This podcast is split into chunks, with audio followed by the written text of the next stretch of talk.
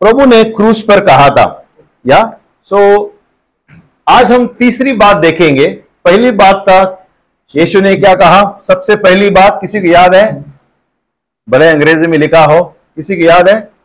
Check कहा कि पिता उन्हें माफ़ कर वे लोग नहीं जानते वे लोग क्या कर रहे हैं?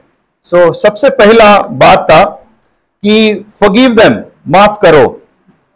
सबसे पहली बात। दूसरी बात दूसरी बात चेक चेक समा चेक ओके दूसरी बात था कि पिछले हफ़्ते विजय ने बहुत ही अच्छे शेयर किया था। ब्यूटीफुल स्टोरी है कि नहीं? खूबसूरत कहानी कि today you will be with me in paradise तुम मेरे साथ आज स्वर्ग लोक में होंगे। और कहानी बहुत ही खूबसूरत है। यीशु मसीह क्रूस पर लटक रहा है, उसके दाएँ और बाएँ अपराधी लटक रहे हैं और एक गुना उनको दोष देता है। कहता है कि तुम अगर परमेश्वर के पुत्र हो, अभी उतर कर आओ और मुझे भी बचाओ, तुम भी बच जाओ। और दूसरा कहता है तुम में डरने लग रहा है। हम इसे हाँ यहाँ पर सजा पा रहे हैं, क्योंकि हमने गुनाह किया है। हम पापी है, लेकिन यह व्यक्ति ने कोई गुनाह नहीं किया है। इस व्यक्ति इस व्यक्ति ने कोई गुनाह नहीं किया है। चेक चेक वही ठीक सा सोमा के लिए प्रार्थना करो कोई। तो कहता है कि फिर वो कहता है कि प्रभु, जब तुम वापस आओ, मुझे याद रखना। डायरेक्टली और यीशु उसके बाद एक बहुत खूबसूरत लाइन कहता है, हम सब सुनना चाहेंगे हमारे जीवन में। हम सब सुनना चाहेंगे राइट तो कहता है, आज तू मेरे साथ स्वर्ग लोक में होगा। आज तुम मेरे साथ रहोगे। और इस व्यक्ति, धन्य है व्यक्ति, जो मरते मरते पूरा जीवन न चर्च गया, न प्रभु भोज लिया, न बपतिस्मा लिया यू नो न किसी से माफ़ी मांगा, लेकिन डायरेक्टली स्वर्ग से ऊपर ही ऊपर डायरेक्ट प्रभु के साथ धन्य है ऐसे लोग, लेकिन शायद एक ही व्यक्ति था वो। यीशु ने उसके मन में पछतावा देखा, यीशु ने उसके मन में विश्वास देखा और यीशु कहता है कि तुम मेरे साथ आज स्वर्ग लोग में रहोगे। पहला व्यक्ति सोच रहा था, अभी का जीवन, मुझे अभी का जीवन मुझे जीना है, मुझे बचा लो, मुझे अभी जीना है। पहला व्यक्ति बोल रहा था। दूसरा व्यक्ति, अभी का नहीं, लेकिन मरने के बाद के जीवन के बारे में बोल रहा था। पहला गुनेगार कह रहा था कि, अभी बचाओ, अभी उतर कर आओ पूरा अभी क्रूस पे से उतरो और हमको भी बचा, तुम भी बचो। लेकिन जो दूसरा व्यक्ति था, वो कह रहा था, अभी हमें सजा मिल गया है, हम मर रहे नो प्रॉब्लम लेकिन उस जीवन में जब तुम आओगे, मुझे बचाना। हाले मुझे बचाना। पता यीशु का अर्थ क्या है? मत एक, इक्कीस में लिखा है, वह पुत्र जनेगी और उसका नाम यीशु रखना, क्योंकि वह अपने लोगों को उनके पापों से उद्धार करेगा। यीशु का अर्थ है प्रिय लोगों उद्धारक। जीसस का मतलब है उद्धारक उद्धार करने वाला। आमेन। सो so, दूसरा बात था और तीसरा आज हम तीसरी बात को देखेंगे। तीसरी बात जो मेरे साथ प्लीज़ आप खोले। मरकुस के अध्याय पंद्रह तैतीस से चौतीस। मरकुस fifteen thirty three two thirty four.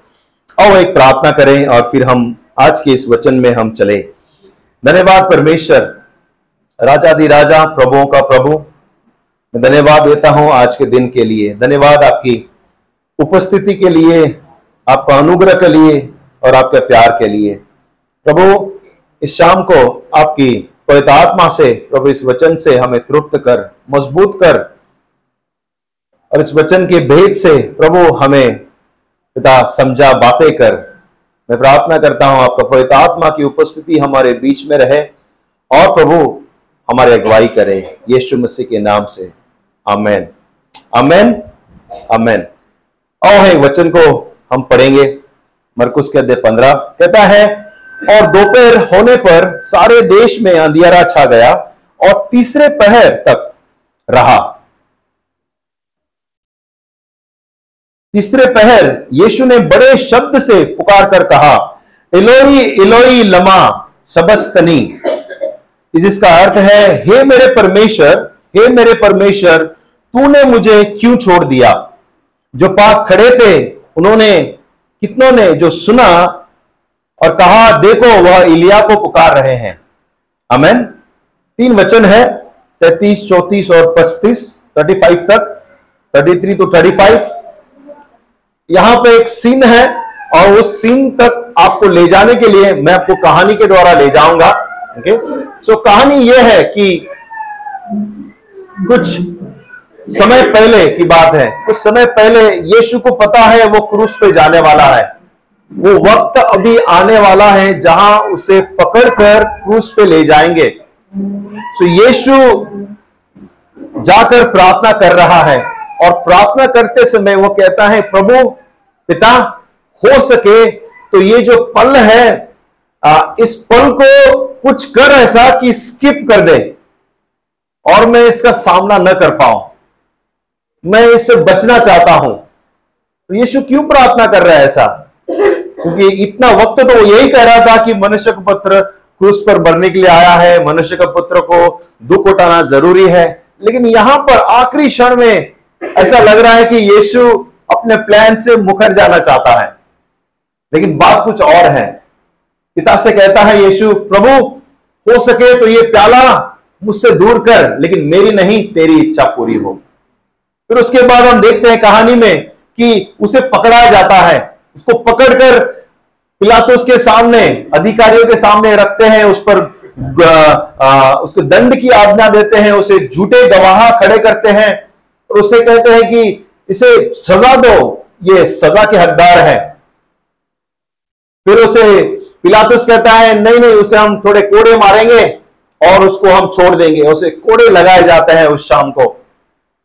उसे कोड़े लगाए जाते हैं और उसके बाद कोड़े से भी वो लोग खुश नहीं है। कहते नहीं, उसे क्रूस पर चढ़ाओ।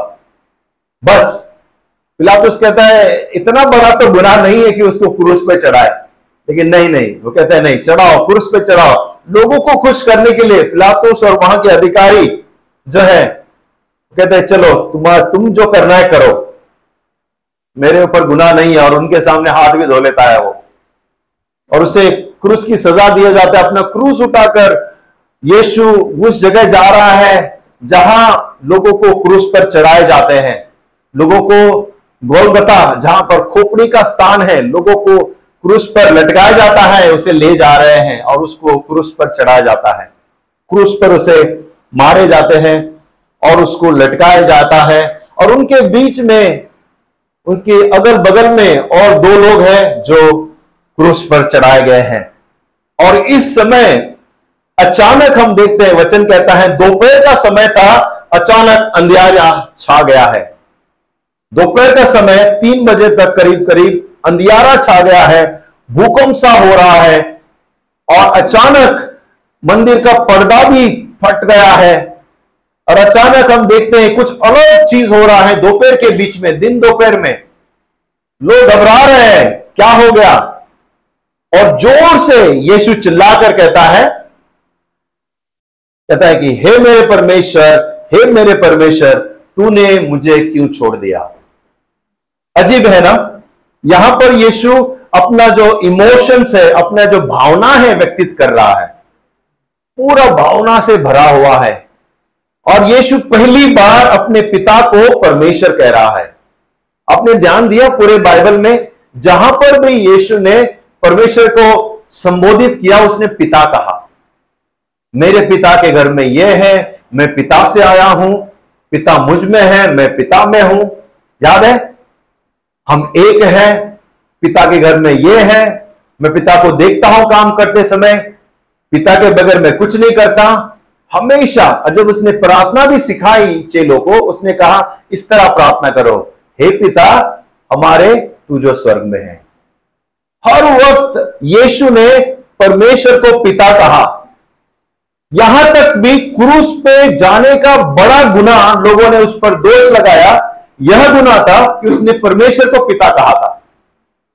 यह उसका गुना था कि एक साधारण व्यक्ति परमेश्वर को पिता कैसे बोल सकता है? यह यह बहुत बड़ा गुनाह है, उसको क्रूस पे लड़ा, लगाओ। लेकिन अब इस समय यीशु क्रूस पे लटक रहा है, खून से लथपथ है, आखिरी समय है, और वो कहता है, पिता नहीं, लेकिन परमेश्वर कहता है। यहाँ एक्चुअली ज़्यादा नज़दीक आना था, लेकिन यहाँ ऐसा लग रहा है परमेश्वर दूर है। यीशु से परमेश्वर दूर है। और वो कहता है, परमेश्वर परमेश्वर। आरामिक में लिखा है कि, यली यली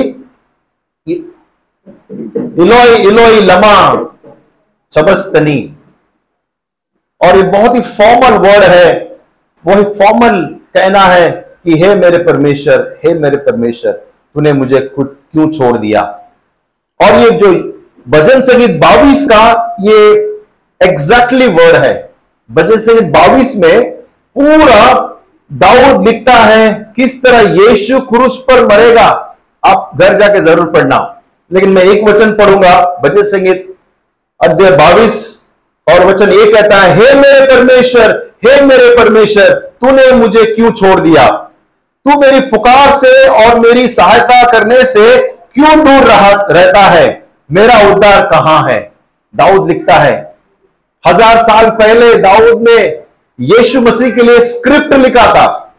और ऐसा लग रहा है यीशु मसीह क्रूस पर उस भजन संगीत बाईस का स्क्रिप्ट पढ़ रहा है। एग्जैक्टली exactly, हे मेरे परमेश्वर हे मेरे परमेश्वर तूने क्यों छोड़ दिया? और आपको अगर पता है भजन संगीत बहुत फ़ेमस भजन संगीत भजन संगीत तेईस। बाईस के बाद तेईस आता है ना? वहाँ पर भी वही वही एक धुन में है, दाऊद लिखता है, यह मेरा चरवा है, मुझे कुछ घटी न होगी। जब मैं गोर अंधकार की तराई में से होकर जाऊँगा, मैं नहीं डरूँगा, क्योंकि मेरा परमेश्वर मेरे साथ है। उससे पहले भजन में बाईस में दाऊद, यीशु का क्रूस पे किस तरह मरेगा, वहाँ लिखा है। लेकिन ये पहला वचन यीशु कहता है कि मुझे क्यों छोड़ दिया, मुझे क्यों छोड़ दिया? यहाँ पे भावना नज़र आ रहा है। यीशु अपने बहुत भावुक है और यहाँ यीशु के साथ में परमेश्वर की उपस्थिति नज़र नहीं आ रही है। वो कह रहा है कि कहाँ गए तुम मुझे छोड़कर? अबेंडन यानी कि छोड़ना, यानी कि दूर भाग जाना, यानी कि भूल जाना, या यानी कि आप मुकर जाते हैं, उसे देख नहीं रहे हैं। इसका मतलब यह है कि यीशु पिता को उसके साथ महसूस नहीं कर रहा है। इतना समय कह रहा था कि पिता मेरे साथ है। पिता मेरे संग है, पिता मुझमें है, मैं उसमें हूँ। जहाँ जहाँ मैं जाता हूँ, मेरे साथ है। लेकिन यहाँ पर पिता को महसूस नहीं कर रहा है। यहाँ तक पिता भी नहीं बोल रहा है, परमेश्वर बोल रहा है। कारण क्यों है? कुछ दिन पहले की बात है, मैं और मार्गरेट एक मूवी देख रहे थे। घर पे बैठे बैठे खाना खाते खाते एक मूवी देख रहे थे, तारे ज़मीन पर। बहुत अच्छा मूवी है, आप सब लोगों ने देखा होगा। और हम देख रहे थे, और वो लड़का बोर्डिंग नहीं जाना चाहता। राइट आप सब लोग देखे है ना, तारे ज़मीन पर प्यारा सा लड़का है और वो बोर्डिंग नहीं जाना चाहता। वो डरता है अकेले रहने के लिए। बहुत डरता है। कुछ भी करने के लिए तैयार है, लेकिन बोर्डिंग मत भेजो। वो एनीथिंग वो रेडी है, लेकिन बोर्डिंग मुझे अकेले नहीं जाना है, दूर नहीं होना है। कैसे भी करके बोर्डिंग पहुँचा देते हैं उसको। और वो अकेला है, डरा हुआ सहमा हुआ, देखता है दूसरों को। अपने माँ बाप आ रहे हैं, खुश है और वो हमेशा याद करता है, माँ से दूर। और हम देख रहे थे, मैं और मार्गरेट हम जैसे देख रहे थे, हम भी इमोशन हो रहे थे, अरे यार, इतना भावना है उसमें। ओके, एक दूसरे को देख रहे थे, हमारे कहीं आँसू आ रहे और अचानक मार्गरेट मुझे घूम कर बोलती है, तुझे पता है, मैं भी बोर्डिंग में रही हूँ। मैं बोला हाँ हाँ मुझे पता है। और फिर आगे बोलती है, तुझे पता है, मैं भी दरवाजे की ओर देखती थी हर संडे कि मुझे भी मम्मी मिलने आए। लेकिन मम्मी कभी कभी आती थी। और अचानक मुझे महसूस हुआ इतना इमोशंस यू नो मार्गरेट के चेहरे के ऊपर कि वो उस मूवी के कैरेक्टर के किरदार को समझ सकती है। और जब मैं पढ़ रहा था, प्रिय लोग, जब मैं ये ये वचन पढ़ा, मुझे लगा यीशु मसीह को कुछ ऐसा ही महसूस हो रहा है कि पिता उससे बिछड़ गया है। पिता उसके साथ नहीं है। और पिता को वो पिता भी नहीं कह रहा है, वो परमेश्वर कह रहा है। मैं असल में क्यों हुआ है आने से पहले मैं आपको बताना चाहता हूँ, क्यों हुआ ये सब कुछ? ये सब कुछ इतना ड्रामा इतना सारा क्यों हुआ? तो पहली बात, ये परमेश्वर के भविष्यवाणी को पूरा करने के लिए हुआ है। प्रभु का वचन कहता है, बाइबल का एक काना, एक बिंदु और एक मात्रा भी बिना पूरा हुआ खत्म नहीं होगा। क्योंकि यीशु मसीह पूरे करार को पूरा करने के लिए आया था, उसको निकालने के लिए नहीं। यीशु मसीह आकर पूरे पुराने करार को, जो भविष्यवाणी उसके विषय में हुई थी, उसको संपूर्ण करने के लिए आया था। हाले ताकि हम ना कर सके, उसने पूरा किया। हमने सिर्फ़ इस पर विश्वास किया है। और क्योंकि हमने विश्वास जिस पर किया है, जिसने सब कुछ पूरा किया है तो हमारा विश्वास धर्मी ठहराया जाता है और हमें उन लोगों में गिना जाता है जो वाचा को पूरा किया हुआ है। लेकिन असल में हमने नहीं किया। हमने सिर्फ़ विश्वास किया है, लेकिन पूरा किसने किया है? किसने किया है? यीशु मसीह ने। लेकिन बाय विश्वास से हमें भी उस कैटेगरी में डाला जाता है और कहा जाता है कि नो सुनीता ने पूरा बाइबल का पालन किया है। क्योंकि उसने यीशु पर विश्वास किया राइट सुरेश, यीशु पर विश्वास करता है, उसने पूरा बाइबल का पालन किया है। आनंद ने पूरा बाइबल का पालन किया है, क्योंकि उसने यीशु पर विश्वास किया है। यह हमारे लिए धार्मिकता गिनी गई है। योगल के दो इकतीस कहता है यह उस यहुआ के उस बड़े और भयानक दिन के आने से पहले सूर्य अंधियारा में हो, अंधियारा हो जाएगा और चंद्रमा रक्त सा हो जाएगा।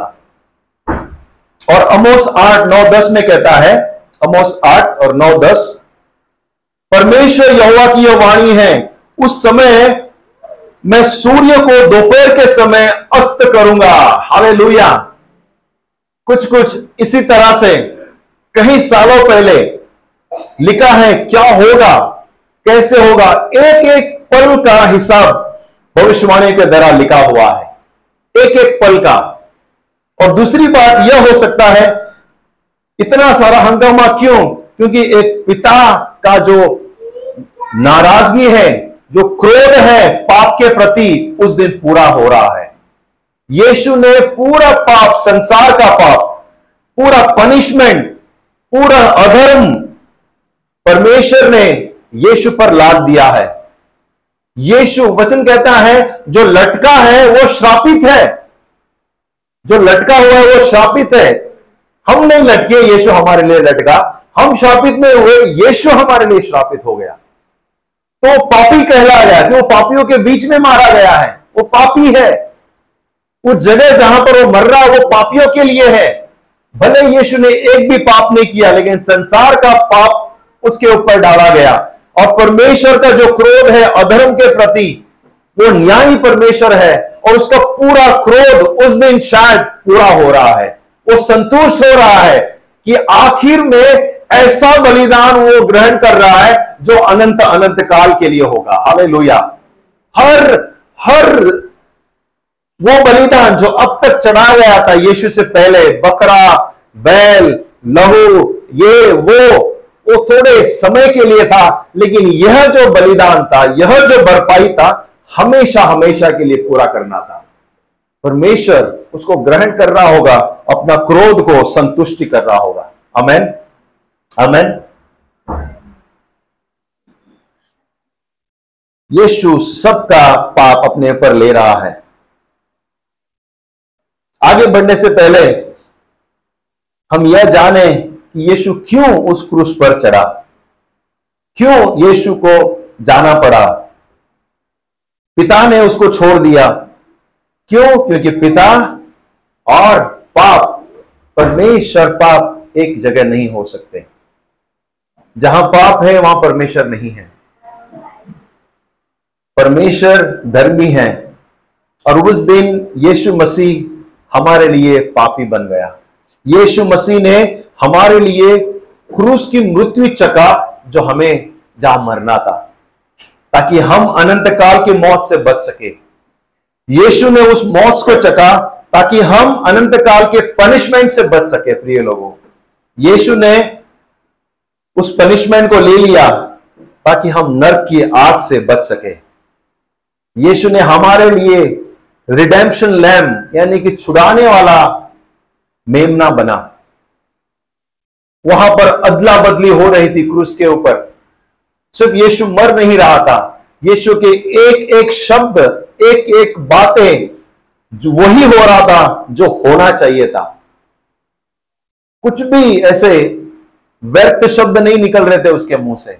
हर एक चीज़ वचन को पूरा कर रहा था। हम और और चार बातें देखेंगे आने वाले दिनों में और हम देखें किस तरह से एक एक बातें वचन को पूरा कर रहा था। और उस दिन क्रूस के ऊपर अदला बदली हो रहा था। यीशु मसीह संसार का पाप लेकर वो तैयार था उसकी धार्मिकता देने के लिए, उसका प्यार देने के लिए, अपनाने के लिए और हमें ग्रहण करके पिता के पास प्रेजेंट करने के लिए तैयार था। और वो उस जानता था कि इसके दौरान उसे पिता से दूर होना पड़ेगा। वो जानता था कि पिता उससे दूर हो जाएगा, क्योंकि वो पिता पाप के नज़दीक नहीं आ सकता। और हो सकता है इसीलिए वह यह चिल्ला उठा, हे मेरे परमेश्वर, हे मेरे परमेश्वर, मुझे क्यों छोड़ दिया आपने? क्यों छोड़ा? ये एक यू नो एक एक प्रोक्लेम करने का, क्या एक ऐलान करने का है।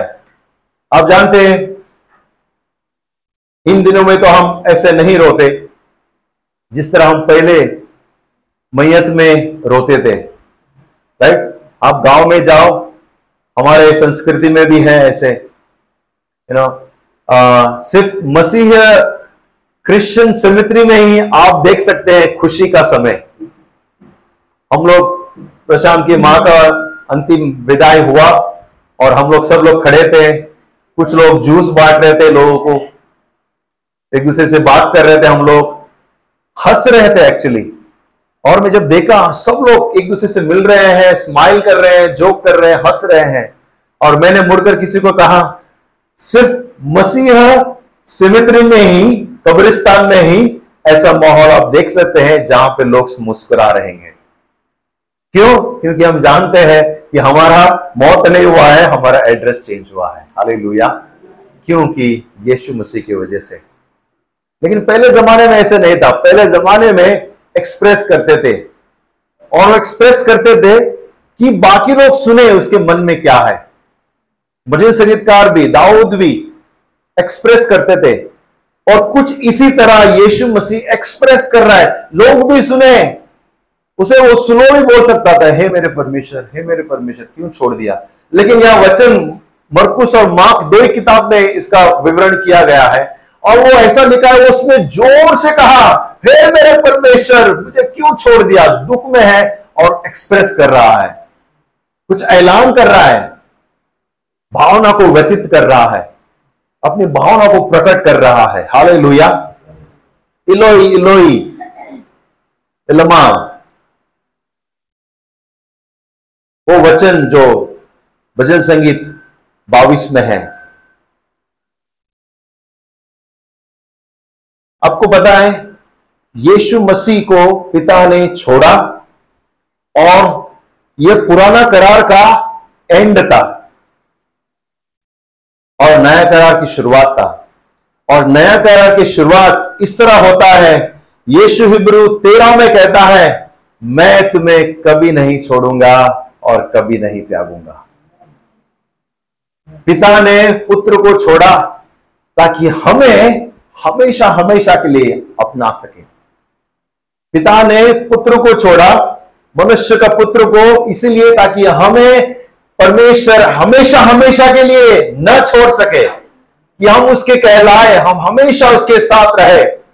और उसकी तैयारी था, वचन कहता है कि उसके सामने उल्लास रखा था और वो तैयार था उस उल्लास को, यानी कि खुशी को, आनंद के लिए उसने क्रूस की मृत्यु भी शैली उसके लिए बोला था, ये उल्लास है, उसका रिज़ल्ट ये होगा, तुम क्रूस पे जाओगे, पूरा संसार बचेगा, पूरा संसार स्वर्ग में आ सकता है, वापस परमेश्वर से मिलेंगे। यह उसका उल्लास था। उस उल्लास को देखते हुए यीशु मसीह खुशी खुशी क्रूस पर चला गया और पिता से बिछड़ने के लिए भी तैयार था। और इब्रानी तेरह पाँच में कहता है, मैं तुम्हें कभी नहीं छोड़ूँगा, मैं तुम्हें कभी नहीं त्यागूँगा। यीशु का यह वादा है। तुम मुझमें बने रहो, मैं तुझ में बने रहूँ। उसका वादा है, जहाँ मैं जा रहा हूँ, तुम भी आओगे। अरे मेरे पिता के घर में बहुत सारी जगह है। मैं जा रहा हूँ पहले तुम्हारे लिए जगह तैयार करने। यीशु मसीह हमारे लिए एडवोकेट बनकर दे गया है। अब कोर्ट में जाओगे तो आप जाके अपना केस नहीं लड़ सकते, आपको पता है ना? अनलेस आपके पास कुछ पैसा ही नहीं है तो। और वो भी एफिडेविट करना पड़ेगा कि मेरे पास पैसा नहीं है, वकील पकड़ने के लिए मैं खुद लड़ना चाहता हूँ। तो आप लड़ सकते हैं आखिर में, वो भी प्रावधान है लास्ट नहीं तो आप लड़ नहीं सकते, आपको वकील पढ़ना, पकड़ना पड़ेगा। स्वर्ग में भी हमारा एक वकील है, हमें प्रस्तुत करने वाला, और उसका नाम यीशु मसीह है। पिता के सामने वो हमारी ओर से प्रस्तुत करता है। मेरे ख्याल से स्वर्ग में एक ही व्यक्ति रहेगा, मनुष्य का रूप धारण करके। सोचा है कभी? स्वर्ग में एक ही मनुष्य है, मनुष्य का रूप धारण करके। यीशु मसीह। इमेजिन करो, स्वर्ग में मनुष्य नहीं है, और कोई नहीं है। स्वर्गदूत है अलग अलग के जानवर जैसे आकार के स्वर्गदूत हैं चेरुबिम कहते हैं अलग अलग कैटेगरी में आएँगे, मैं आपको कंफ्यूज नहीं करूँगा आज शाम को। सिर्फ़ प्रभु की महिमा के लिए कुछ स्वर्गदूत हैं मैसेंजर कुछ स्वर्गदूत हैं, हमारे लिए कुछ स्वर्गदूत हैं, जो निर्धारित किए गए हैं उनकी जिम्मेदारियों को, लेकिन मनुष्य एक भी नहीं है, सिवाय एक, हमारा प्रस्तुत करने वाला यीशु मसीह। वो मनुष्य के रूप में गया है। जब वो पुनरुत्थान हुआ, उसने कहा कि अभी तक मैं पिता के पास नहीं गया हूँ, मुझे हाथ मत लगाओ। याद है? मैं अब तक पिता के पास नहीं गया हूँ। मुझे छुओ मत। यीशु मसीह मनुष्य का रूप धारण करके स्वर्ग में गए हैं। मैं आखिरी कहानी के साथ समाप्त करना चाहता हूँ। लय व्यवस्था में एक बहुत अच्छी कहानी है जो आज हमारे लिए समझ सकते हैं इस बात को। लय व्यवस्था सोलह में मूसा को एक कानून दिया गया था। मूसा को कहा गया था, साल में एक काम करना, दो बकरे लेना, बछड़े। मेमना या बछड़ा ले सकते हैं। दोनों को मंदिर के सामने लाना, एक को लेके जाकर उसको पाप बलि कर, और जो बारह गोत्र है इसराइल के, पूरे बारह गोत्र के पापों को उसके ऊपर कबूली करना। उसके ऊपर शायद गले में चिट्ठी डाला होगा, नाम डाले होंगे बारह गोत्र के, और उसके ऊपर नाम डालते और उसके ऊपर हर एक पाप, हर एक गुना बारह गोत्र के इसराइल के पूरे पाप उसके ऊपर कबूली करते उसके ऊपर डालते कहते कि पूरा गोत्र का पाप तेरे ऊपर। और फिर एक व्यक्ति को वो लोग निर्धारित करते उसको ड्यूटी देता एक व्यक्ति को कि उसको पकड़ के ले जाना है। और रेगिस्तान में लेके जाकर जो जंगल है, रेगिस्तान सूखा, वहाँ पे उसको छोड़ना है। और उसे वापस कोई नहीं लाएगा, कोई पकड़ेगा नहीं। और उसका क्या होगा किसी को पता नहीं। उसको छोड़ते रेगिस्तान में। यह प्रथा थी कि वो मेमना पूरा इसराइल का पाप अपने सर पर लेकर वो रेगिस्तान में चले जाता और उसको छोड़ के आ जाते हैं। यीशु मसीह वही मेमना है जो हमारे लिए सिर्फ़ हमारा पाप नहीं लिया अपने सर पर और वो चला भी नहीं गया अकेला, लेकिन वो वो मेमना है जो हमारे लिए बलिदान भी हो गया। वो दोनों का एक मेमना है।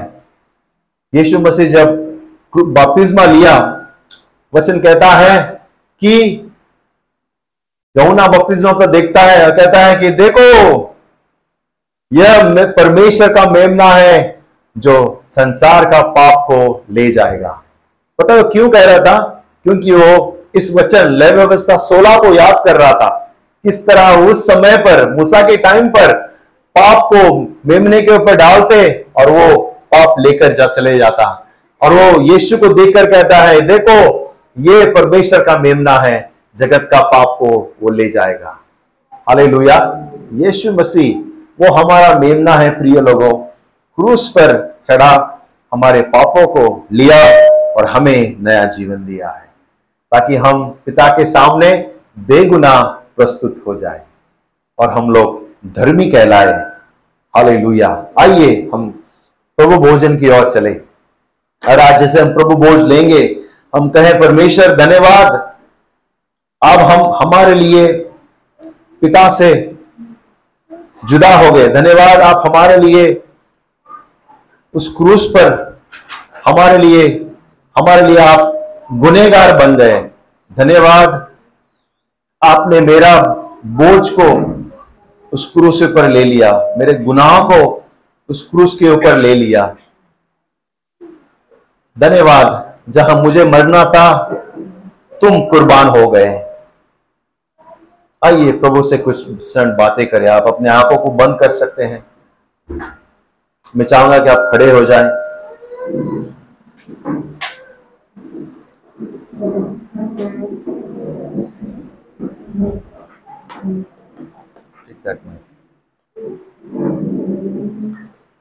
प्रभु को धन्यवाद दे उसके क्रूस के लिए। उसका वादा है, कहता है, मैं कभी तुम्हें छोड़ूँगा नहीं, कभी मैं तुम्हें त्यागूँगा नहीं। हमेशा हमेशा के लिए मैंने तुम्हें जीत लिया है। क्यों ना धन्यवाद दे? आइए अपने अपने मुँह खोलकर प्रभु को धन्यवाद दे।